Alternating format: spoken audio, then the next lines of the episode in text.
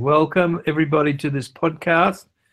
This I'm Associate Professor Peter Nash, Department of Medicine, University of Queensland, and today we're very fortunate to have Professor Ernest Choy from Cardiff University, and we get a chance to find out uh, from Ernest what he thinks about his paper he's recently published in the Journal Rheumatology, the British Journal Rheumatology, uh, the TOZURA study, which is a phase four multinational study that's evaluating the safety, efficacy, and immunogenicity of subcutaneous tocilizumab, both monotherapy and combination therapy, with a conventional synthetic DMARD patient population with moderate to severe RA. So, welcome, Ernest. And I wonder if you'd mind uh, just filling us in a little bit on the background of the study and, and why it got put together. Okay. So first of all, uh, as everybody knows, tocilizumab has been available uh, as an IL-6 inhibitor for the treatment of rheumatoid arthritis for many years now. Uh, much of the data on tocilizumab came from its uh, intravenous formulation. Uh, with the availability of the subcutaneous formulation, uh, obviously it is used more widely now globally. So we feel that there would be a need to ensure that the clinical effectiveness or, and safety of tocilizumab uh, is the same as uh, the data with intravenous tocilizumab.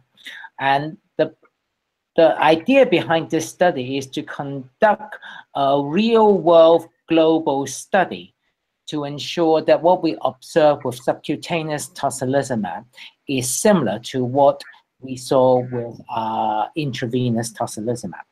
So the program was put together as a global study, uh, and it was designed to have this, what we call an umbrella program. So the study was run in over 20 countries, uh, but because different countries have different requirements for starting biologic treatment, we can't have a single protocol that cover the use in every single study. Hence, there were slightly different protocol for different uh, countries, but they mainly involve the disease activity or how many disease modifying drugs the patient might have before they start on treatment. But ultimately, the purpose of the study is to look at the real world clinical effectiveness of subcutaneous tocilizumab. Uh, and the main comparison is to look at the effectiveness of tocilizumab as monotherapy and uh, uh, in combination with synthetic disease modifying drugs. Okay, so so what do you think were the key take-home messages from the study? What do you think it added to the literature that uh, hadn't been there before? So one, uh, this is uh, a fairly large program. Uh, two is that um, the choice of treatment was determined by the clinicians. And what we saw was this, we saw the split between when tocilizumab was used with synthetic disease modifying drugs cover about 80% of the patient and 20% of the patient were using subcut tocilizumab uh, as monotherapy. That, that and, surprises me a little because in many countries, including ours, it's really taken over the monotherapy niche. And uh, often you start combination, but then it very quickly becomes monotherapy. Did that strike you as slightly unusual? I think I think it's on the low side of what uh, some of the registry data uh, would would show. Um, but you know, twenty to thirty percent is what one would expect. Okay, that's fine.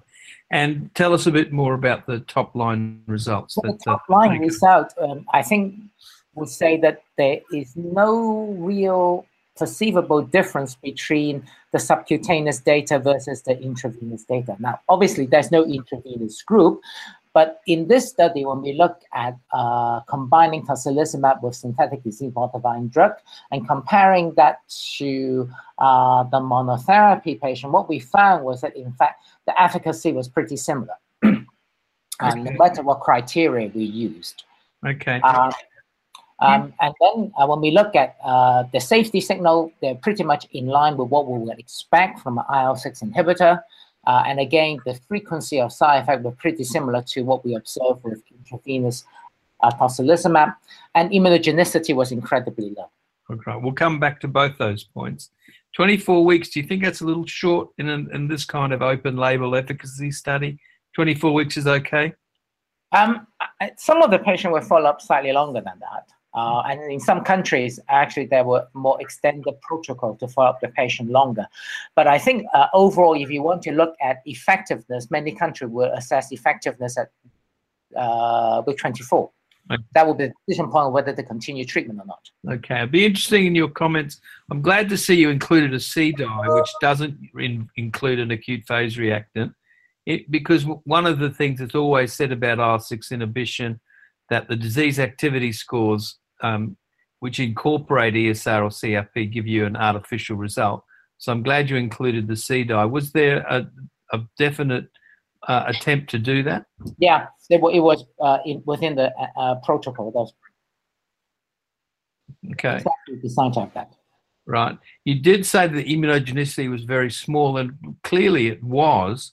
Why do you think that is? Why do you think this particular monoclonal and this particular mechanism of action doesn't induce a few more anti-drug antibodies than you, than you see with other monoclonals, for example? Um, I think um, what, what I'm offering is only a theoretical reason. I don't have definitive proof about this, but we know that interleukin 6 is a very important driver of B cell development, and perhaps by uh, inhibiting interleukin 6, we reduce the body's ability to generate anti-drug antibodies. Okay. And the other thing I noticed reading through, there was an effect of weight reducing the efficacy of the subcutaneous TOSI. Um, any comment on the role of weight and what could be done with dosing in, in people over 100 kilos? Um, as you know, um, the relationship with BMI uh, and for people who are over 100 kilos was observed even in the randomized control trial. And obviously, one factor is that because people with higher weight will have greater volume of distribution, it may affect the pharmacokinetics uh, of any agents given at fixed dose, uh, which is the case with subcutaneous formulation you know, I guess one question would be, would increase the dose uh, improve efficacy? Well, we don't have uh, any data to answer that question. Um, but there is a, another side to this because we know that people with higher BMI generally have poorer response to all biologics. Um, I don't think it's unique to uh, tocilizumab. And uh, my feeling is that in people who are overweight, uh, there is a different uh, metabolic rate. And I think the immune response are enhanced. We certainly know that patients who are overweight have higher CRP just by being overweight. So I think that they just have a greater inflammatory burden too. Okay. And the other thing I noticed that the treatment persistent was better with combination than with monotherapy. And we've really been trying to use this drug a lot in the monotherapy space. Do you recommend combo in preference based on the study result?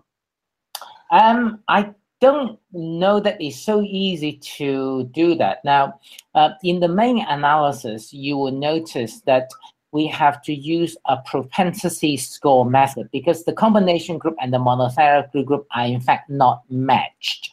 The monotherapy group, in fact, has quite a lot of patients who have failed multiple biologics before. Uh, and the Kaplan-Meier uh, analysis couldn't really adjust for that. Right. So, you know, as you know, people who fail biologics are more likely to fail future biologics. So we don't, we, we can't absolutely compare the two groups. Okay, that's fair enough. The other thing we're talking a little bit about safety because um, out in the real world where there are lots of comorbidities, etc., people who could never get into a clinical trial, this is a much like an open open label real world type of study. You know, if you look at the number needed to harm, the num SAE rate was pretty high, really. Mm. You know, and the number needed to treat, like you treated four people, you got a DAS remission or a CDAI remission, and you only had to treat seven people for a SAE, which which seems um, might reflect real world conditions. Well, I mean, I think that is the reason to do a real world study I mean, because of all the reasons you said, patients who are in clinical trial tend to have better what for one of a better word, prognostic uh, features than real world patients. Um, I think the reason for the TOZURA program is to look at what I would call clinical effectiveness and safety in the real world population. And the fact that we find pretty consistent data with the clinical trials, I think is reassuring. Okay. The other thing on safety that I noticed, um, you know, injection site reactions are also quite high. You know, they're talking uh, something like 32 per 100 patient years injection site reactions and uh, the rate of anaphylaxis and hypersensitivity was was there as well. Any comments? Um, I think that well, we know that injection site reaction do occur. Um, obviously, in this study, everybody is open labeled, so we may get a slightly higher reporting. Um, but most of the injection site reaction were quite mild. Very few patients were withdrawn due to injection site reaction. Yes. And, you know, our government got very worked up over anaphylaxis. And when subcutaneous TOSI first came onto the market, they insisted that the uh, injections were given by a healthcare professional under a supervised situation. And we argued, look, it's never been seen with subcut. It was something that you saw rarely with IV. And yet here you're getting uh, two anaphylaxis and this is only over 24 weeks and nine hypersensitivity. So, any take home as far as that is concerned? Well, I think it's always a theoretical possibility with giving uh, antibodies and monoclonal antibodies. I mean, we do have a very set definition of hypersensitivity and anaphylaxis uh, in these uh, studies. Uh, and I don't think we can remove that potential concern completely, other than the fact that this study did have over a thousand patients, uh, and we are only seeing a few cases. So they're definitely not common.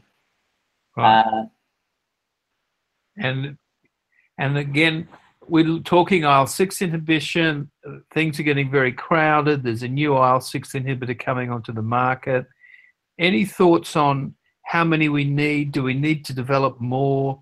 Are the newer agents going to offer any advantage over the older agents? Um, well, uh, I don't know the answer to that because I think one of the reasons for why people develop new treatment is commercial and not just clinical need, uh, for sure. Um, all our IL-6 inhibitor at the moment inhibit uh, IL uh, targets IL-6 receptor.